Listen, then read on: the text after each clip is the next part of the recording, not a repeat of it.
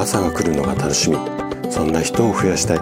こんな思いを持った生体院の院長がお届けする。大人の健康教室。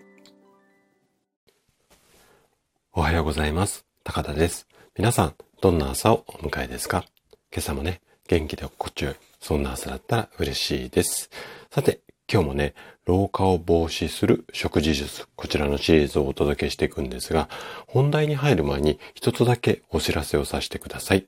えー、今月中にですね、あの、メンバー、あ、メンバーシップじゃない、ごめんなさい。えっ、ー、と、メルマガを新たにスタートさせようかなと思って、今準備をしています。おそらく5月の20日とか25日ぐらいには、あの、ご案内できると思いますので、ぜひね、あの、あの、ラジオ以外の、えっ、ー、と、なんていうのかな、健康話も、えっと、お届けしていこうかなと思ってますので、ぜひ興味あればね、あの、登録していただけたら嬉しいです。さて、えっ、と、今日はね、えー、水の飲み方にはコツがある。こんなタイトルで、えっ、と、お話をしていきます。水分の摂取が大切。健康を気にするあなたなら、これはもう常識の考え方ですよね。じゃあ、この大切な大切な水分ってどんなタイミングで摂取していますか？こんな風に聞かれたらどうでしょ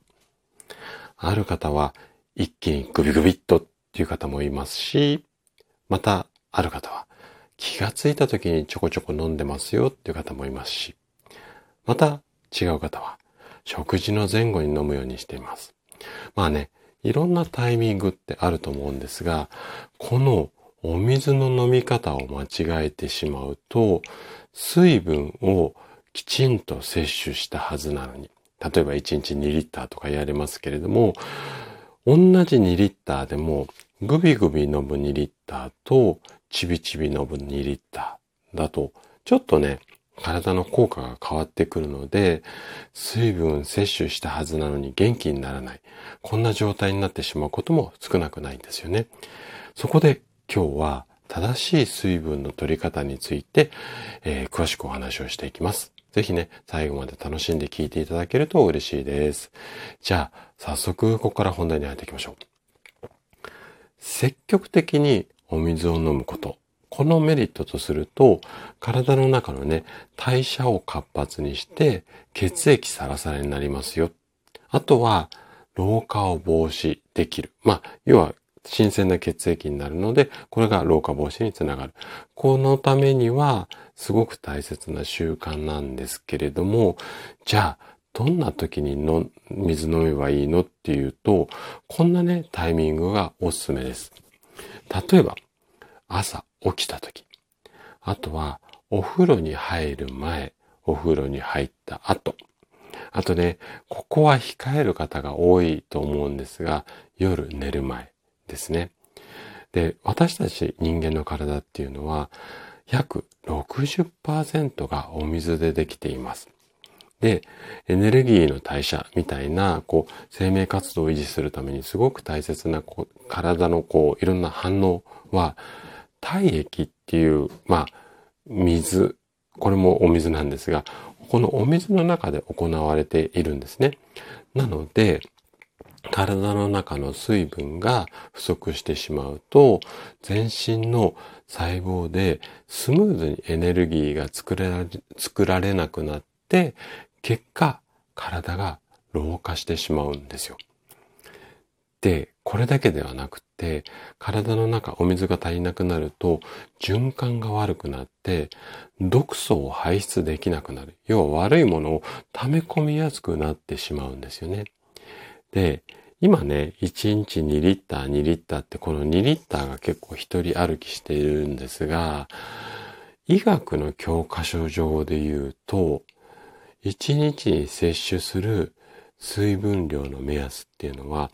体重の30分の1ぐらいがいいっていうふうにされています。なので、例えば60キロの人は1日2リッターになりますが、50キロの人、40キロの人、はたまた80キロの人、100キロの人は、やっぱりね、ちょっと摂取する目安の量って変わってきますので、体重の30分の1っていうのは、まず一つ覚えておいてもらいたいのと、あとは、一気にグビグビって水を飲んでしまうと、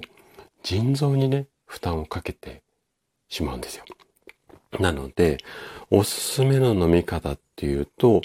だいたいこうコップ一杯、まあ、200から250ミリリットルぐらいを目安にして、これをちびちび飲んであげる。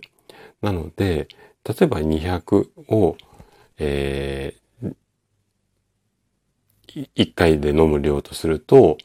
1日2リッターということになると、コップ10杯をこまめに分けて飲む。こんな飲み方が理想なんですよ。ただね、喉乾いて一気に200じゃなくて300、500とか1リッター近く飲んじゃう方とかもいらっしゃるんですが、基本はちびちびです。これを大切にしながら、正しい水分摂取を心がけていただけると嬉しいです。はい。ということで、今日も最後まで聞いていただきありがとうございました。番組の感想などね、お気軽にコメントいただけると嬉しいです。それでは明日の朝7時にまたお会いしましょう。今日も素敵な一日をお過ごしください。